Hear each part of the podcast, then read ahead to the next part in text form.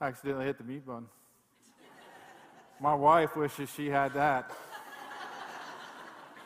I wish, no. I'm, I'm, I'm kidding, I was joking. Great to be here. Uh, remember last week we talked about, uh, we're talking about this series, Ups and Downs in Life. And I want to thank Kendall and Tiffany, and actually, uh, sorry, now I'm losing my mind. But we had a gentleman, uh, Michael Deal, who wrote the script for that little skit. So we, we hope that maybe in the future we can do more things like that because we have some very talented people with a lot of gifts and abilities. And so I just want to see people use their gifts and talents. I think when we come as a church together and use our gifts and talents, we're better for it. I think God can use that to bless us and encourage us and help us. So last week we talked about Joseph, and this week we're talking about uh, Judah a little bit. And we'll be diving in. So if you want to go ahead and turn to your Bibles, Genesis chapter 38. And also, if you want to go ahead and get, keep that place, we're going to be in Psalm 51 too later on. Also, we did the Bible app thing again. If you want to, if you're not sure about how to do that, you can go to events uh, or over to more in the Bible app, the YouVersion, and click on that under live events and check that out. If you need have questions, feel free to ask me, and I'd love to help you out with that. So the ups and downs of life. So I want to start off by talking about something special that I had as a young teenage kid. And uh, don't get any ideas, Xavier or Isabella. This, this is probably not the car you're going to get, so be ready to be disappointed, okay? So here's the vehicle that I had as a 18, 19 year old. My mom, and, my mom felt sorry for me, I guess, and decided to give an 18 year old kid a Camaro, uh, and a 1980 Camaro. And so this was spot day at South High School we were at my grandma's, and me and my friend Dave Horton, who actually is my brother in law now, we decorated this car, and uh, it was a cool car. It was awesome, okay? It had, uh, you know, glass pack mufflers that rumbled when you pushed the gas. It had a 350 engine. It was nice on the outside. The seats were good, a little worn from being a 1980, but it was a cool car. I felt cool in it and I had T tops where I could take them off, and this was a cool car. Spoiler on the back. I, it was a cool car for me, okay? And it, it was a nice car, and I really enjoyed it. I valued it. As you can see, I'm having some fun. Now, look at this next picture here. I don't know where this shirt came from. It needs to go back, but I thought for a second, I was like, is the collar worn on this picture? But no, I'm just wearing a weird shirt that has like orange and boxes on the sides, and then it has blue, and it's just a weird shirt. I, don't know what that shirt is. But uh, I love that car. Well, I loved it and enjoyed it so much that it became part of my identity, and it also became more than what it should be. Now, I'm not saying if I had a chance to get this car again, I probably would take it, okay? I'm not going to say it. If, you, if anybody feels led this morning to give me that car, I will take it, okay? I'm just saying. But what happened was I started letting this car become more to me than what it should have been. This car became my identity. It became bigger than God in some ways in my life than it should have been.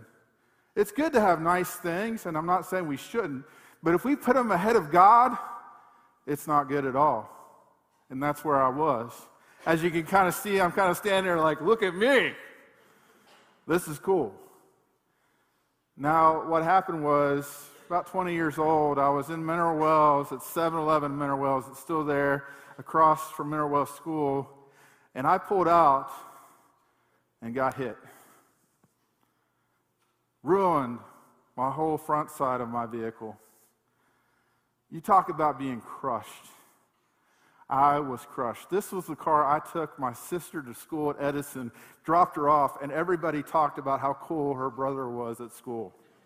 I got notes from girls that were interested in me because of that car. Okay?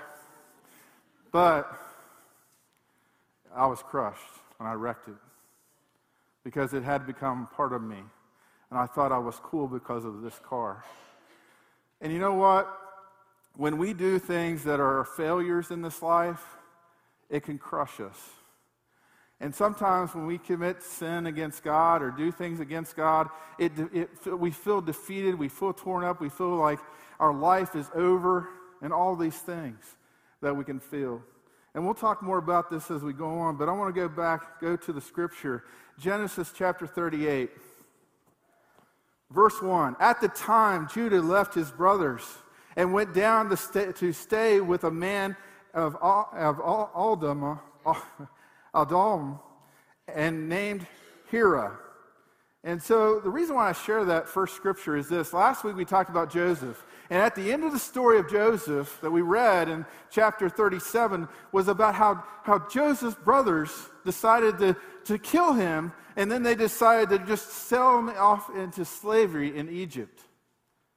And so here's the thing that I want you to pick up on from this. It says, At that time, Judah left his brothers so they went away. It's almost like this he was running from God, or he didn't want to explain to his father, Jacob, of how they sold his brother into slavery and how they did all these horrible things. So he just kind of took off.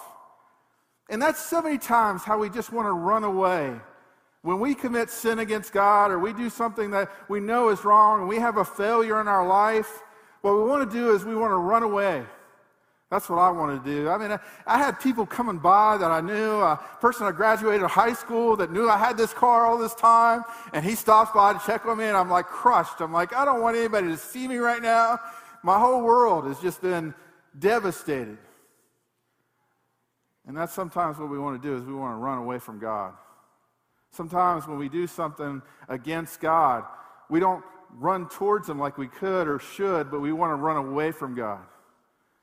And I think that's what Judah was doing. Now, that's kind of my interpretation, but it seems interesting that right after that, he leaves his brothers. And he goes and he stays away from the family during this time. Almost the same amount of time that Joseph is in Egypt. Let's look at Genesis chapter 38, verse 6. Judah got a wife for Ir, Ir, Ur, his firstborn and her name was Tamar. But Er, Judah's firstborn, was wicked in the Lord's sight. So the Lord put him to death. The thing I want to share with you today is this is that we are morally wrong, and that's what wickedness. Wickedness means this. You're morally wrong. If you look up the definition, that's what that word means. You're morally wrong.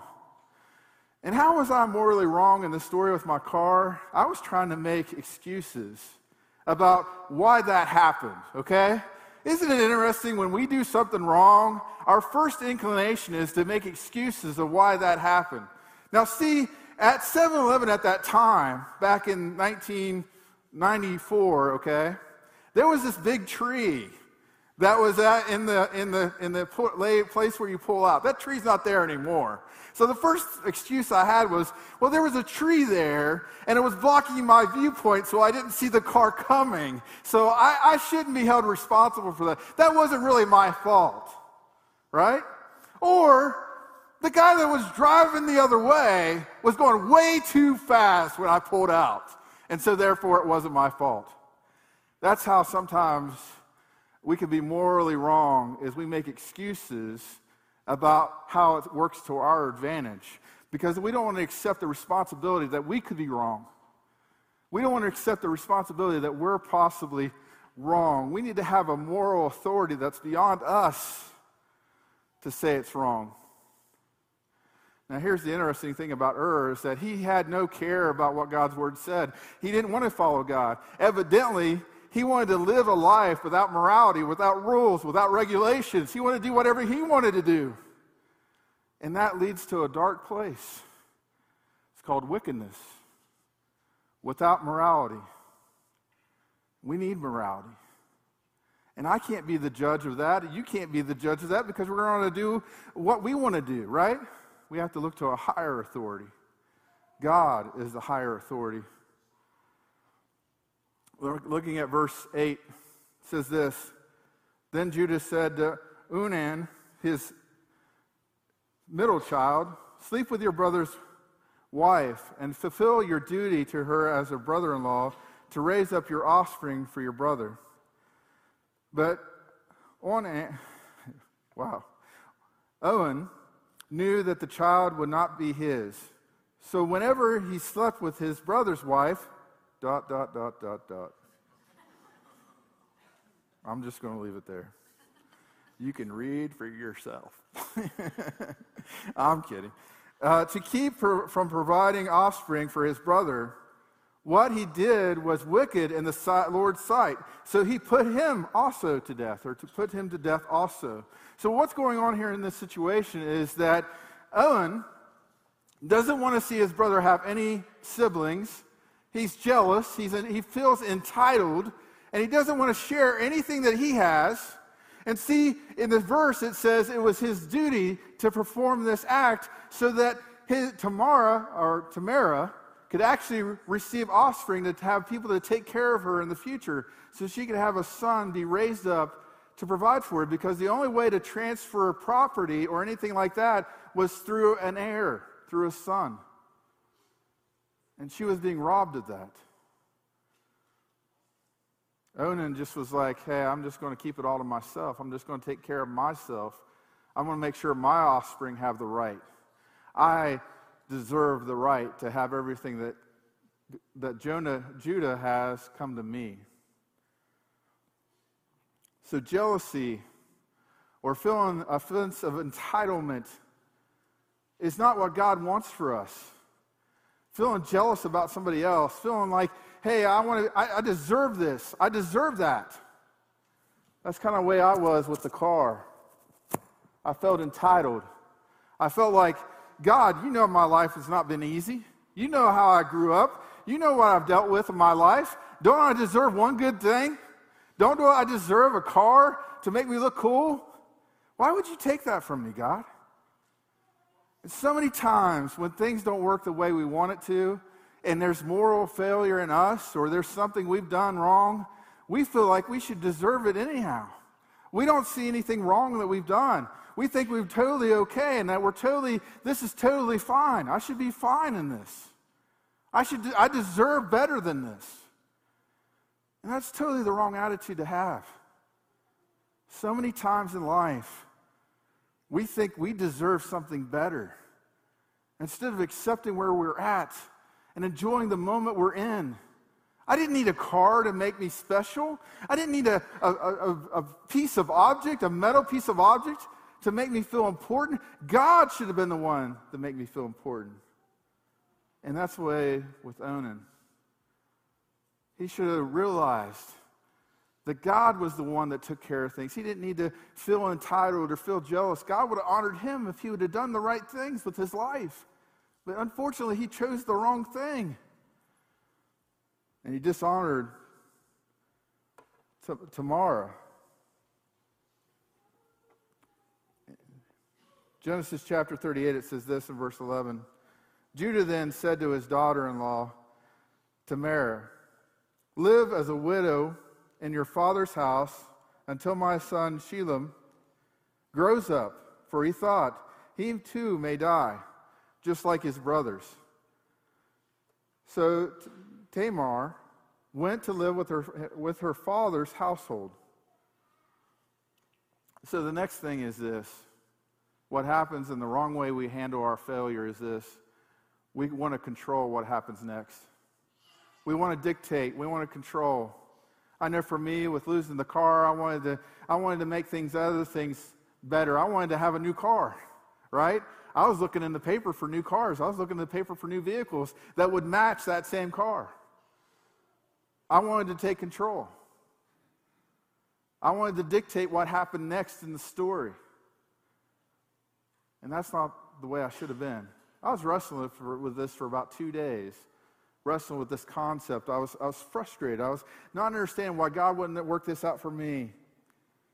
And of course, this has happened many times in my life where I've failed, where I've messed up, where I've done things that I shouldn't, that I sinned against God. And uh, one of the greatest books or chapters in the Bible is Psalm 51. I'd encourage you to make sure you read this not just once a year, but often. Psalm 51 is a great scripture, a passage that we go to to pour our hearts out to God when we have messed up, when we have failed God. And this is where Jonah, uh, Judah, Onan, Ur should have learned their lesson to follow God and to seek God. They should have asked God for forgiveness. They should have asked God to be redeemed. Verse 1 in Psalm 51, as we turn there and look at this, says, Have mercy on me, O God. According to your unfailing love, according to your great compassion, blot out my transgressions. So, the right way to deal with failure, the right way we should approach failure is to run to God. Run to God. Not run away from God, but run to God. Well, let's look back at that. It says, Have mercy on me, O God, according to unfailing love, according to your great compassion, blot out my transgressions. There's a few things that I really think are important for us to know as Christians is that God has mercy, God has unfailing love, God has great compassion for us. And He can forgive our transgressions. He can forgive our sin. And so it's important for us as we feel this compulsion to run away from God and like, God, you failed me, or I failed you, but you failed me. And we run away from God, or we are embarrassed about what we've done, or we're scared, or we're afraid. We want to run away from God. But we need to run towards God because of His mercy, because of His unfailing love, according to His great compassion, and knowing that we have the knowledge that He can forgive transgressions, He can forgive sin so important for us to recognize the character of God because you know what? Satan wants to tell us that God doesn't care about you, that you're too far gone, that you're too bad, that you're, you're messed up. But God is always near, close to us, ready to come and be with us. But yet we sometimes want to run away when God is right here, waiting for us to take a step close to Him. And we need to have the knowledge in our hearts and understand that His mercy is there for us. He loves us, He cares for us. What I love about Psalm 51 too is I think that that psalm could have been in the New Testament. But what we understand is that it's in the New Testament that David writes it before Jesus. And he's explaining because he understands God's heart. Not many people understand God's heart like David did. David understood the heart of God. And we also need to understand the heart of God. He loves us, He cares for us. The next passage or scripture, verse 2 Wash away all my iniquities and cleanse me from my sin. Well, the right way to handle things is this to accept morality. What I love about the verse 2 there is he's saying, Wash me clean. He recognizes the fact that only Jesus, or God in this case, is the only one that can wash away sin. He understands that only God can wash away his sins. He's accepted not his morality, not the way he thinks things should be, but the way that God thinks that things should be. He understands that there's something wrong inside of him, and he needs God to cleanse him and wash him clean. See, I, I needed to realize that I was making this car way up here. I was putting this car ahead of my relationship with Jesus Christ. Even though I was a Christian at the time, this car had approached a place in my life that this was my identity. This was who I was. Instead of Jesus being there, the car was there.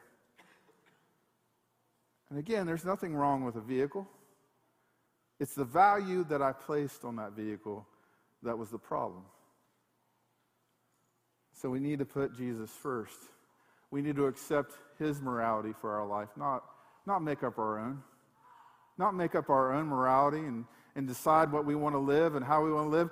God is the higher authority. If he is the creator of all things, if he made the universe, then he has to have a moral code. He has to have a way of living that I need to live, that you need to live, that is beyond all of us. And we all need to pursue that moral code, that accept that morality. Psalm 51, it says this For I know my transgressions and my sin is always before me. Against you, you only have I sinned and done what is evil in your sight, so that you are right in your verdict and just when you judge. Wow. There's always a time, going back to going back to this the story of Judah and Ur and all the others in that story, there needed to be responsibility to be taken. And what we see here in Psalm is David is taking responsibility. He realizes that I have sinned. He says, For I, have, I know my transgression, and my sin is always before me. Against you and you have I only sinned and done what is evil in your sight. Now we know that this story was written for Bathsheba and David. After David and Bathsheba and that whole story where David had people killed, he actually had uh, all these people that died needlessly to cover up his own sin. And he's saying, I've only sinned against you. What does he mean? He understands that God is the higher authority in all things. He understands that when it comes to living his life, he understands the position that God gave him as king, that he should have took that more res- responsibly and understood his role in that. See, I need to stop making excuses about the tree or the, the driver of the other vehicle and understand that I did something wrong. I pulled out in front of somebody. In my own life, there's many things that I do that's wrong, where I disobey what God calls me to do. And I, want, I don't want to take responsibility. I want to make excuses why that was okay when it wasn't okay. But David recognizes the fact that he sinned against God. He recognizes the fact that he did something wrong, that he hurt God. He dishonored what God was wanting him to stand for. As I think about David's story, if you want to take a moment and just think about David, David was brought up to be this beacon of light for the Jewish people. Anytime he went to battle, he gave his soldiers encouragement because they saw what God did in his life. They saw him overcome Goliath. And anytime David was around, they had courage, they had faith, because it's like we know David is close to God, so we're going to win this battle because we got David here with us. And he blew it. He wasn't the light that he could have been. But here's the thing he wasn't going to allow this to just beat him up and tear him up the rest of his life. He understood that once he came to God and for, asked for forgiveness from God, that God was the one and the only one that could really truly restore him. Last thing here is this. Verse 7 Cleanse me with the hyssop, and I will be clean. Wash me, and I will be whiter than snow. Let me hear joy and gladness. Let the bones you have crushed rejoice. Hide your face from my sin and blot out all my iniquities. And the thing of it is, is we need to surrender to God. We need to surrender to His will, not take control, but surrender to Him and give Him the right way to handle failure, the right way that I should handle the things that I fail in is to surrender to God, to recognize it's Him, that I should allow Him to clean me with the hyssop. And what I love about that imagery, and I've shared it before, is when they were in Egypt and God's Spirit came and He was going to kill the firstborn son of anybody that didn't do this. They would put the blood of the lamb over the door to symbolize the sacrifice that they would need to make to spare their family. And so when God's Spirit passed, anybody that had this, this blood applied to the door would be saved, would be spared. And so David knows this, and he's saying the branch that was used to apply that blood on the door was the hyssop. That was the branch they used. So he's saying, God, clean me with the hyssop. Use that branch to put your blood upon me that I may be saved, that I might be spared. And this should be our heart that we call out to God and say, Forgive me, cleanse me, wash me whiter than snow. I need washed. I need cleansed. I need to be taken from where I am at now. And that only comes from us surrendering and saying, God, I need your help. Now, the, the beautiful part of this is what is he talking about? This joy that can come this, this happiness, this gladness. What is he talking about? You know, what is he saying? And I will tell you this in my own personal life. After the car situation there for a few days, it took me a while to get to the place where I realized I need to give this up to God. I need to surrender this. I need to, to, to realize that it was my fault, my responsibility.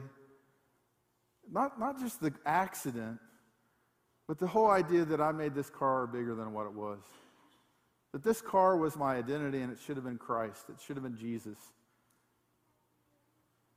Well, the thing is, is that when we don't have any sin in our life, when we are cleansed, when we come before our God and say, God, clean me up, then we can have a great relationship with God. We can have this great relationship with God when we ask God, clean me up, God, wash me clean, forgive me of my sins.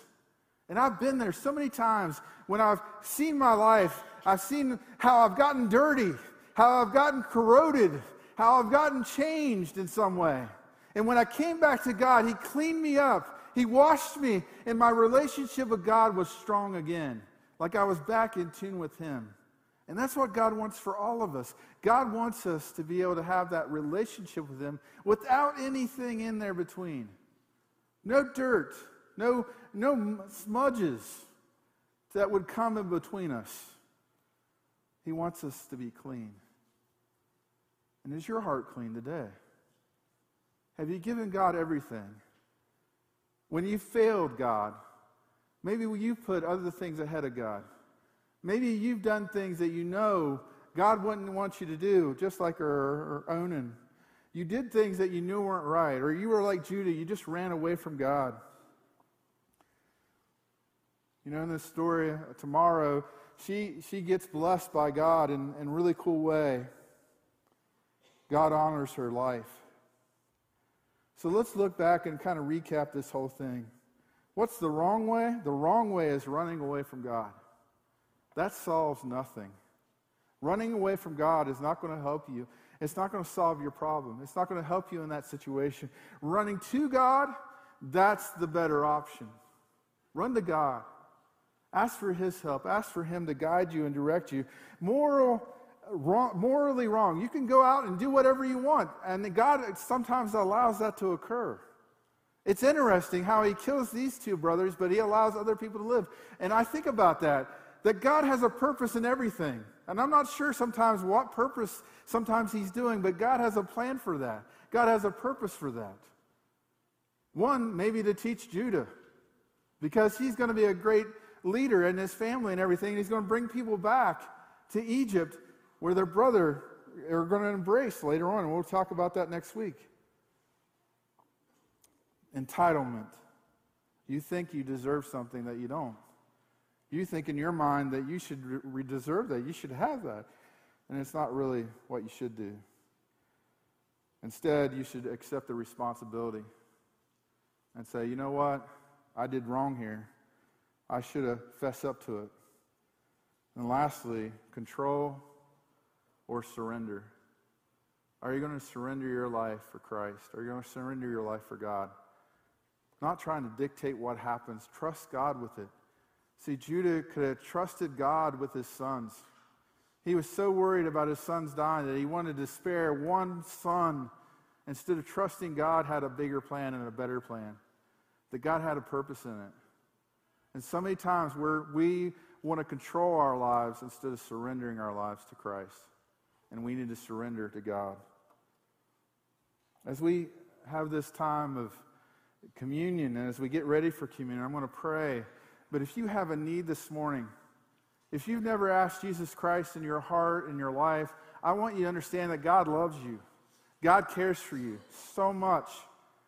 He deeply cares and loves each one of us. The other thing is, I want you to understand that you need to run to God. You need to run to Him. You need to accept that there's a morality in this world, and you need to take responsibility for your actions. And the best way to do that is come before His throne and say, God, I need your help. I need your forgiveness. Wash me, and then surrender your life. And you know what David says later on in that Psalm 51, which I encourage you to continue to read? He says, I want to teach people your ways. I want to pass this knowledge on to other people. And we have an option, we have an opportunity to share this message with other people that God loves us, that God cares, that even in our failures, God can use them to speak and do something great with. You know, I think about my ministry after that car. It was not too long after that car was wrecked that God led me to start doing retreats and youth ministry. Those, re- those retreats still go on today without me. I had one of the amazing youth group at Calvary when we really allow God to work in our hearts and our lives, God can do amazing things. But when we resist, when we try to do it on our own, we can really mess things up. Let's look to God. Lord, I just thank you so much for everything you do. Thank you for loving us. Thank you for caring for us. Thank you for this opportunity today to, to take communion. I pray, Lord, that if there's anybody here that doesn't know you, that they'll take a moment and examine where they are spiritually. That, Lord, you are able to forgive us. You are able to do these amazing things in our life. And so I pray, Lord, that you would just come in and that we would be open to your presence in our hearts and our lives, and that you would forgive us of our sin. And Lord, that you would just do these amazing things for us, that we could just feel your presence around and about us. Lord, we want to surrender our lives to you. We want to honor you with everything we do. Thank you for loving us. Just be with our time of communion. And if there's anybody here that doesn't know you, I pray, Lord, that they would pray a prayer of just saying, Lord, I'm a sinner. I need your forgiveness. I need you to come into my life, and I want to live for you. And Lord, if there's somebody here that has been dealing with some failures in their life right now, that at this time that they would just say, Lord, I've messed up. I put things ahead of you, or I sinned against you, Lord, and I want to follow you. I want to seek your name. Just be with us all, and just thank you for everything you do for us. In your wonderful name, I pray, Jesus. Amen.